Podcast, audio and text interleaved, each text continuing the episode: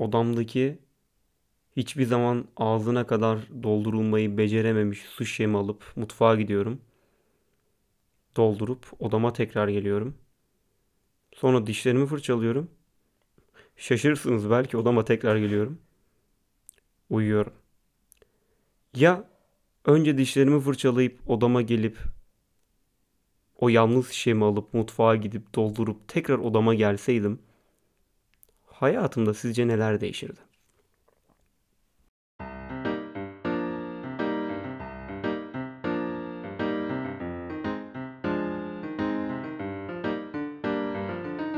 Herkese merhaba. Dart Society'nin yeni podcast bölümüne hoş geldiniz. Bugün Dart'ın kurucu başkanlarından Emre Yüksel'le beraberim. Merhabalar Seray. Merhaba. Bugün sizinle biraz daha nostaljik bir konuyu tartışmak istiyoruz aslında. Biz neden hala 80'leri dinliyoruz? Neden hala o müziklerle kendimizi eşleştiriyoruz? 2000'lerin çocuğu olmamıza rağmen neden hala buradayız? Bunu konuşmak istedik. Çok isabetli bir soru oldu diyemeyeceğim. Podcast'in yaklaşık çekmeden 4 dakika öncesinde verdiğimiz bir karardı bu. Fakat bazen açık olmak lazım. Ama şurada şöyle bir durum var. Yani biz bu konuyu tartışırken de 80'leri özlememizin sebebi bizi 80'leri hatırlatanlar mı? Yoksa sadece dışarıdan yaşamadığımız o günlere karşı böyle bir vay be hani o gün öyle yaşasak, o gün onları deneyimlesek şu an bu biz biz olmazdık sorusu mu? E, bence bunları sormak lazım. Ve Seraya da ben ilk şu soruyla podcast'imize giriş yapmak istiyorum. Senin 80'lerde özlediğin şey özellikle şarkılar mı? Yoksa sadece 80'lerin nasıl bir şey olduğunu bilmemen ve bunu sadece kulaktan kulağa aktarılmış bir metafor olarak görmem mi? Bence şöyle bir durum söz konusu. 80'lerdeki şarkıları düşündüğümüz zaman o zamanki duyguların masumiyetini ve çok temiz bir şekilde aktarımını çok net bir şekilde görebiliyoruz. Yani ben şu anki şarkılarda ve belki şiirlerde öyle olduğunu düşünmüyorum. E, bence özlediğimiz diğer bir şey ya da hiç görmediğimiz aslında. Hani anne babamız şu an bizim gözümüzde çok tecrübeli, çok olgun ve her şeyi bilen insanlar. Ama o zamanlar öyle değillerdi ve onların o anlatımıyla o zamanlara gidilebilmesi her şey çok sanki onlar her şeyi çok mükemmel yaşamışlar ve hiçbir hata yapmadan aşmışlar gibi. Belki onlara duyulan keşke biz de öyle olsaydık. Belki bu kadar üzülmezdik hisleri olabilir mi? Yine belki şaşıracaksın ama biraz materyalist yaklaşmak istiyorum. Yani yaşamadığım herhangi bir x zamanın x artı biri ve x eksi biri tekrar yaşamadığım bir zaman içeriyorsa benim için 70'ler ve 90'ların da bir farkı yok demek istiyorum. Yani ben zaten onları da yaşamadım. Ben onları da deneyimlemedim. Onları şarkılardan, fotoğraflardan, filmlerden ve bazen babamın o klasik tekli koltuğunda otururken böyle bana anlattığı şeylerden biliyorum. Ama babam da 60'ları bilmiyor mesela. Belki o da dedemden bunları öğrendi. Yani bir aktarım meselesi olduğu çok bariz ama bunun altında yatan en önemli sebeplerden biri gündelik yaşantıdan memnuniyetsizlik bence. Çünkü özlem dediğin şey bir şeyler yolunda gitmediği zaman kendini daha çok belli eder. Yani böyle kaybettiğin bir yakını, daha önceleri ayrıldığın bir sevgiliyi sana hatırlatan böyle seni zorlayan şeyler genelde üzüntülü ve melankolik anlarında yakalar seni. O yüzden işte 80'lere 90'lara özlem böyle genelde bir rakı masasında olur mesela. Anladın mı? Böyle mezeler yerinde bir Sezen şarkısı çalarken 80'lerde 90'larda ne iyiymiş dersin. Halbuki şu an yine ona ulaşabiliyorsun ve 80'lerdeki ürünü tekrar dinleyebiliyorsun. Ama onu iyi anımsamak sana iyi geliyor. Çünkü sen gününden me- memnun değilsin. Ya eğer birini suçlayacaksan o zaman olmalı. Çünkü kişi değil, yaşamıyor, sürekli akıyor, kimse durduramıyor. O yüzden bence en kolay suçlanabilen kavramın zaman olması bize o günleri kutsal kılıyor diyebilirim. Ya zamana suç vermende haklı olacağını farkındayım. Yani bence de böyle. Ya bu en basitinden yine senin de dediğin gibi biraz daha üstüne koyulduğunda da e, bir insanın artık hayatında olmayışında bile onun aslında gündelik bir vakitte en sevmediğin özelliğini bile o hayatında olmadığı için ne kadar anacağını ve herkese anlatacağını belki de sebebi olan şey artık hayatında olmayış olmasıdır ve eski bir zamanda bunu yaşayıp da o hareketinin bile özlenmesidir veya aslında bir insana bunu anlattığında da aslında hiç umrunda olmayacak bir insan sadece o anda o yok diye sadece sana değer verdiği için ve o artık hayatta olmadığı için o özelliği bile ne kadar kıymetli gelir sana. Bu başka bir şey tabii ki. Ama şuna da bağlayabilirim. Hani 80'ler diyoruz. 70'ler 90'lar dediğin gibi. Y artı 1, Y eksi 1 de buna dahil. Şarkılar olsun. Hani kitaplar olsun. Buna dahil olabilir. Ama belki o zamanlarda dinlediğimiz müzikler. Tamam hadi bunu söyledik. Hani diziler bile başkaydı belki. Hani eski bayramlar bile başkaydı ya. Bu da yine eskilerden biz deneyimleyemediğimiz için bize hiç yaşamadığımız bir duyguyu ve aslında gelecekte de hiç yaşayamadığımız bir duyguyu özleten ve yaşayamayacağımız için de asla bilemeyeceğimiz ve bizim için her zaman bir soru işareti olarak kalabilecek bir duyguyu mu hissettiriyor? Hani yoksa güzeldi tamam yaşayamayacağız.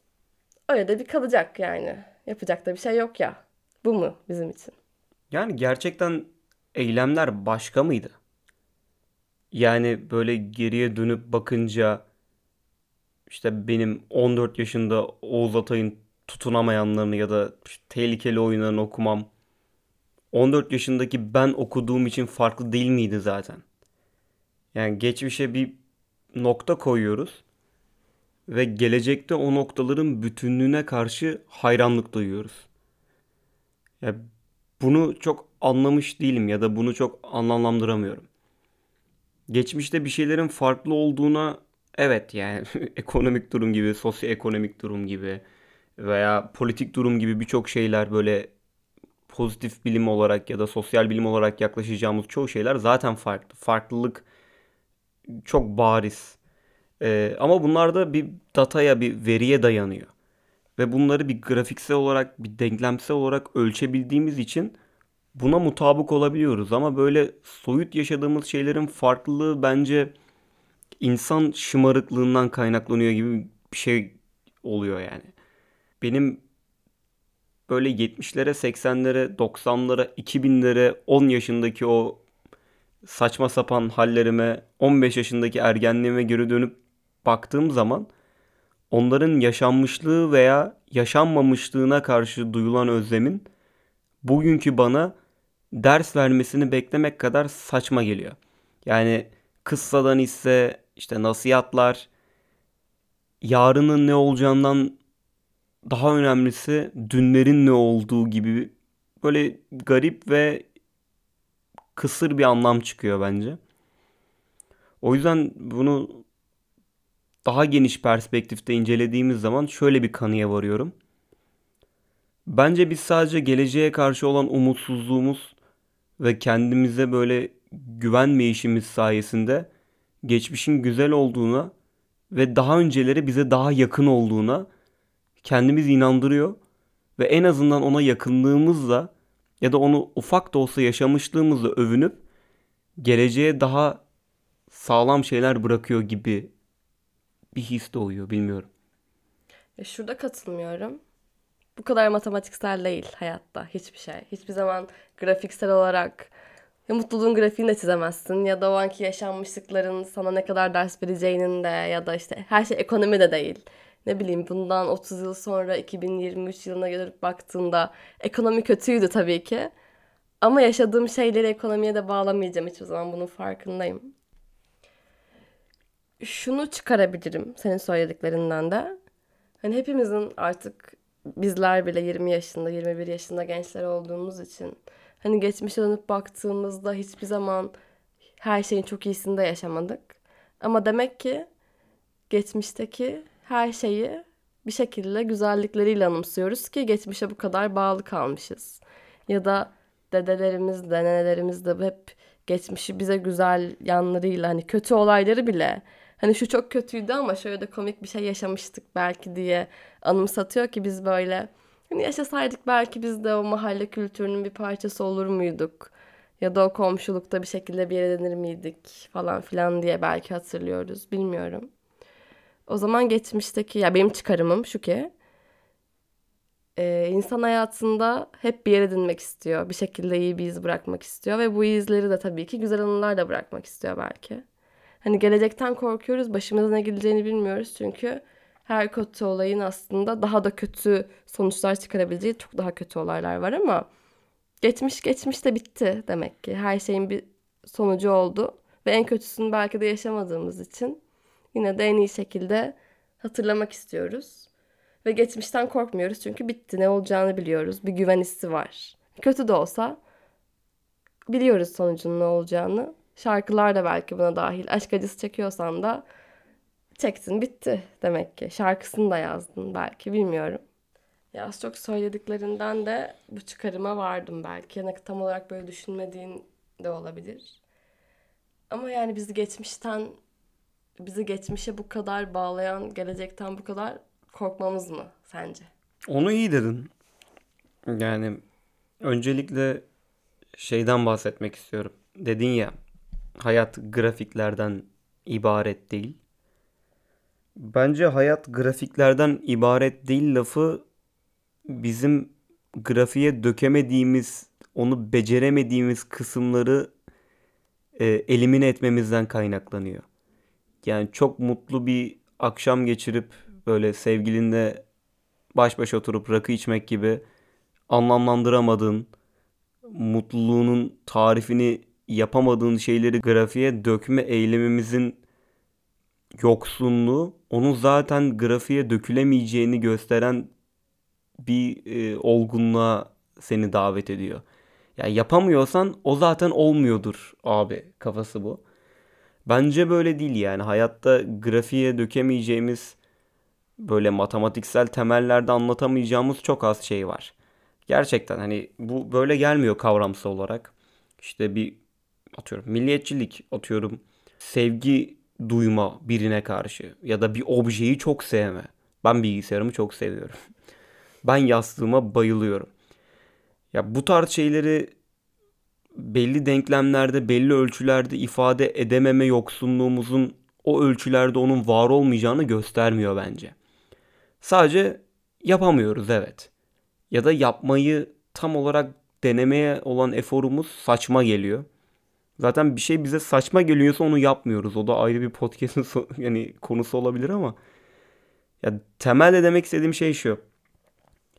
Bence biz zamanla birlikte yarışıyoruz.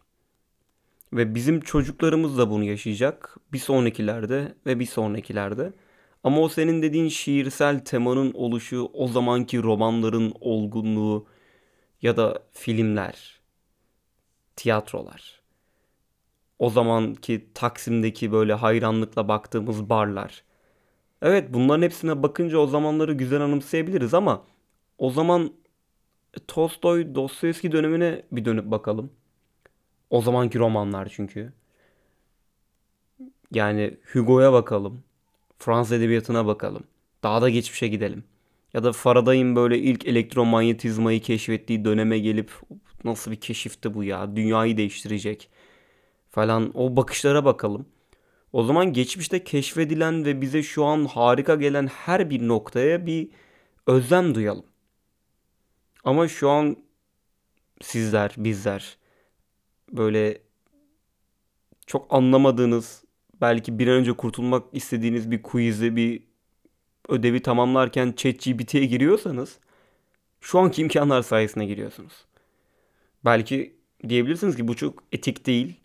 Ben 80'lerde yaşasaydım onu ansiklopediden kesin öğrenecektim. Ben Maxwell denklemlerini çok daha iyi bilecektim. Ve inanır mısınız sin x'in nereden geldiğini bile kanıtlayacaktım cebirsel olarak. Bu arada Tyler serisinden geliyor. Her neyse yani şu anki sahip olduğumuz tool'ların büyüklüğünü anlayamamızın en büyük sebebi zaten şu an sahip olmamız. Bir şeyin bize kıymetli gelmesi anlık olarak sahipliğimizi yitirmemizden kaynaklanıyor gibi düşünüyorum. Ya bu kişi olabilir, olay olabilir, durum olabilir. Ve şuna şöyle bir örnek verip sözü Sera'ya devretmek istiyorum. Erkekler için en travmatik dönemlerden biri askerlik dönemidir. Hep babalarımız, amcalarımız böyle dedelerimiz oturup anlatır. İşte ben böyle bir şey yaşadım, şöyleydi, böyleydi. Ama onların seneler sonra askere gittikten seneler sonra bile böyle heyecanla ve bir şeyleri aktarma hırsıyla size anlattığı anılar onlar için o an bir zulümdü. Ama şu an sizler için eğlenceli bir konuya dönüştü. O zaman çok yanılsamalarla dolu ve kendimizi kandıran bir dünyada yaşamıyor muyuz sence Seray? Hak veriyorum bence de. Sadece rakıyı fazla kaçırdığını düşünüyorum. ya şunu söyleyeceğim. Ya hayat bu kadar duygular ve belki maneviyat ve belki böyle çok derinden hissedilen hisler açığa girince, olaya girince çok da fazla böyle tabii ki matematiğin ne kadar kıymetli olduğunu ben de farkındayım. Ben de bir temel bilimler öğrencisiyim ama bazen bazı şeyleri açıklamakta ve özlemekte ve hissetmekte de bu kadar da çok sayısal verilerin olmadığını düşünüyorum. Tabii ki belki olaylar bittikten sonra ve senden bir durum analiz alındıktan sonra matematiğe dökülebilir ama o andaki hislerin ve varlıkların bu kadar da çok bir istatistik sonucunun olacağını düşünmüyorum. E, ve ayrıca olarak konumuza da geri döneceksek aslında şimdikilerin ve 80'lerin arasındaki farkın da şu anda her şeye çok daha kolay bir şekilde ulaşılabileceğinin ve birinin isminin, soy ismini öğrenmesen bile belki bir hangi okulda okulduğunu bildiğin halde bile ulaşabileceğinin verdiği o rahatlık ve ulaşılabilirlik hissine de bağlanacağını düşünüyorum. Yani eskiden sadece çarşı pazarda gördüğün bir insana aşık olduğunda ona nasıl ulaşabilecektin ki? Hani sadece sokakta gördüğün için şarkı yazacaksın belki eğer sesin güzelse. Ama şu an öyle değil. Şu an benim okulda tost yediğini gördüğüm bir insana bile çok basit bir şekilde ulaşabilirsin. Ya da ne bileyim bir videoda arkada çıkan rastgele bir Reels'ta gördüğüm bir insana bile ulaşabilirsin. Bunlar çok daha teknolojinin getirisiyle belki güzel ama birçok şeyi de aslında kötü bir yere çeken ve güzelliğinin belki de o varlık sebebini yitirmesine sebep olan şeyler. Bu aynı zamanda geçmişteki aşk hikayelerine de belki çok daha fazla e, bir imrenerek baktığımız e, ilişkilerin de gitgide yok olmasına da sebep oluyor. Çünkü siz belki beğendiğiniz veya o anda hoşlandığınız bir insanın olmayacağını anladığınızda sadece bir internet ortamında, bir sosyal medya ortamında fiziksel özelliklerinden, yüzünden, gözünden hoşlanarak bir insana ulaşabiliyorsunuz. Bunda ne kadar doğru ya da yanlış olduğunun da çok bir bence bir tartışması olması gerekiyor yani. Yani evet. Dediğin gibi bazı şeyleri verilere tekrar dayandıramıyoruz ve günümüzde bulunduğumuz durumun çoğu şeye bahsettiğin şeyler de önemli şeylerdi tabii ki. Kolayca ulaşılabilmesi onu sanki kıymetsiz kılıyor algısına kapılıyoruz ya da gerçekten öyle yani bunu bir algı olarak da nitelendirebiliriz. Ama şurada düşünüp böyle şapkamızı önümüze alıp uzaklara bakıp ya da gölgelere bakıp onlar da uzak gibi geliyor bazen. Düşünmemiz gereken bir şey var. Annenin babanın nasıl tanıştığını duyabilmek onların zaten senin annen baban olmasından dolayı sana iyi gelme, hoş gelme, aa ne güzelmiş gibi şeyler hissettirme olasılığı da çok büyük. Yani yakın çevremizde dönen her şeyin ve yaşanmış her şeyin bize kulağa hoş gelmesi en azından çok doğal ve bunlar da aslında eskide yaşamış insanlar. 70'lerde, 80'lerde. O yüzden bunları hmm, çok güzelmiş. Evet, aa ne kadar duygusalmış. Birbirlerine aşkla baş, bakmışlar. El ele dolaşmaktan utanmışlar. Niye 70'ler 80'ler? Ve işte 3 ay, 5 ay, 3 sene, 4 sene birbirine gitmiş gelmişler. Mektuplar yazmışlar. Beraber kitap okuyup birbirlerini anlatmışlar belki falan. Çok romantize edilmiş şeyler gibi geliyor bana. Ya ben bu kadar kötü bir insan değilim bu arada. Hani materyalist algımın e, altında yatan bir duygusallık yok da değil. Ben zaten e, bunu bir çürütme ve insanlığa karşı gelme, böyle herkesin dilinde pelesenk edilmiş Galatı meşru olarak yargılayacağımız şeylere karşı bir e, sırf gıcıklık olsun diye tez, karşı tezini söyleme güdüsünde değilim. Lütfen yanlış anlamayın ama böyle gelmiyor bana. Yani bence insanın bir noktada kendini kandırdığı çok bariz bir gerçek. Her şey veriye dayanıyor bence. Gözle gördüğümüz, yaşadığımız, yaşamadığımız her şeyi böyle belli bir kalıba oturtturup ve düşünüp analiz ettiğimiz zaman evet bu, bu böyle mantıklı olmuş, bu buna sebep olmuş, bu bunun sonucu olmuş. Burada aşık olmuşlar, evlenmişler, burada aşık olmuşlar, kavuşamamışlar falan gibi şeyler devam ediyor. Ama bizi biz yapan şeylerin böyle efsanevi, ulaşılamaz, bize mucizevi gelen ve gündelik hayatımızın dışında böyle çok çok nadir belki hiç rastlamayacağımız olaylar olması mı? Yani o zaman Sümerlerin çivi yazısını bulmasına da hayranlıkla bakabiliriz. O da geçmişte kalmış ve dünya tarihi için çok büyük adım atmış bir olay.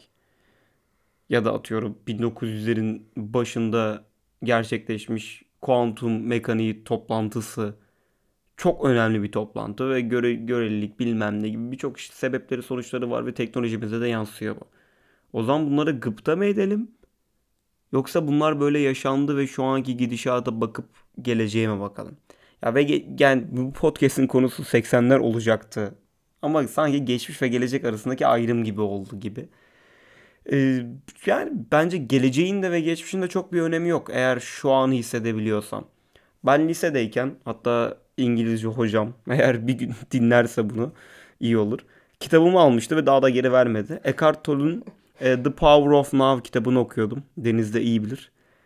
Orada böyle çok e, saçma sapan ve gündelik hayata kendini iyi hissettirmeye yarayan kişisel gelişim kitabı gibi bir şeydi ama o zamanlar hani böyle çok tutulmuştu. Bestseller. Herkes almış. Abi alalım okuyalım kafasında alınmış bir kitaptı o.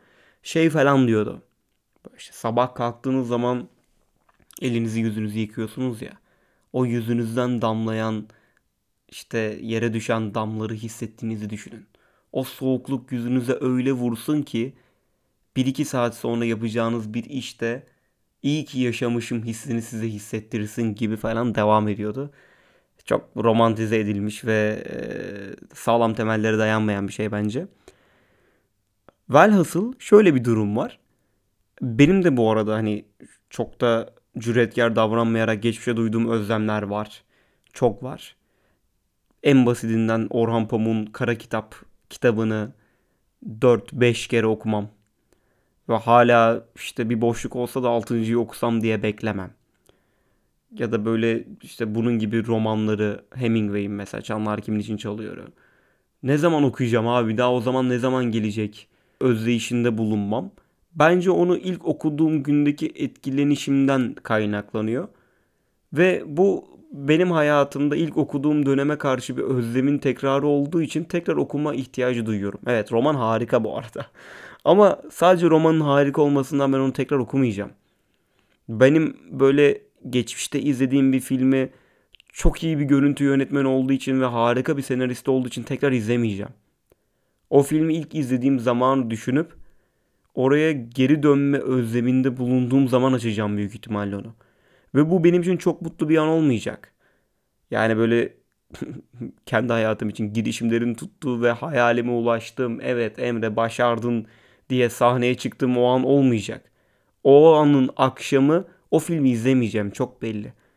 Ama eğer böyle kendimi en dipten alıp en böyle kendimi savunmasız hissettiğim anda geçmişte o filmi izlediğim anı düşünüp sanki geçmişteki Emre olabilmenin, geçmişteki ya da Seray olabilmenin en büyük ve en önemli koşulunun daha önceki yaptığım eylemler olduğu kanısına varacağım. Ve eylemler bütününün beni ben yapan şeyler olduğunu kendimce kabul edeceğim. Ki bence en kötüsü de budur. Yani eylemlerimizin tekrarı bizi biz yapan şeylerdir. Hepimizi farklı kılan şey de zaten budur. Hepimizin komik bir fıkraya espriye gülüş sesi, frekansı aynı değildir. Bu bizi özel yapar. Ya da hepimizin böyle bir sinemaya gittiği bir zamanı düşünün. O bileti sinema başlamadan bir kaç dakika önce, birkaç yarım saat önce mi alırdınız? Yoksa bayağı bir önce mi alırdınız? Mesela bu da sizi siz yapan şeyler. Yani hayatta ne olduğunuz, hayatta kim olmak istediğiniz eylemlerin tekrarından doğan ve aslında üzerinize yapışan bir lanet. Eğer başarılıysanız o bir lanet olmuyor, alışkanlık oluyor. İşte bir girişimcinin günlük rutini oluyor. Steve Jobs'ın günlük rutini. İşte Eckhart Tolle'ün günlük rutini, Nuri Bilge Ceylan'ın günlük rutini. Bu tarz şeylerle biz bunları anlamlandırma çabasında bulunuyoruz. Ama eylemlerimizin tekrarına bakmadan ve bunların niçin yaptığımızın kendi nezdimizde bir anlamını bulamadan bir şeylerin bir anlamı yok bence.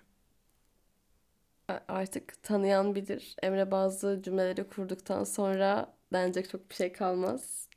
Bu da podcast'in kapanışı bu şekilde oldu diyebiliriz herhalde. Bilmiyorum bizim bu konudaki konuşacaklarımız çok daha derin aslında. Arka planda da çok daha fazla derinleştik de aslında. Ama totalde bunları söyleyebileceğiz gibi hissettim. Bizi dinlediğiniz için çok teşekkür ederiz. Bizi dinlediğiniz için çok teşekkür ederiz. Kendinize çok iyi bakın. Görüşmek üzere. İyi haftalar diliyoruz. İyi haftalar ve iyi yıllar diliyoruz.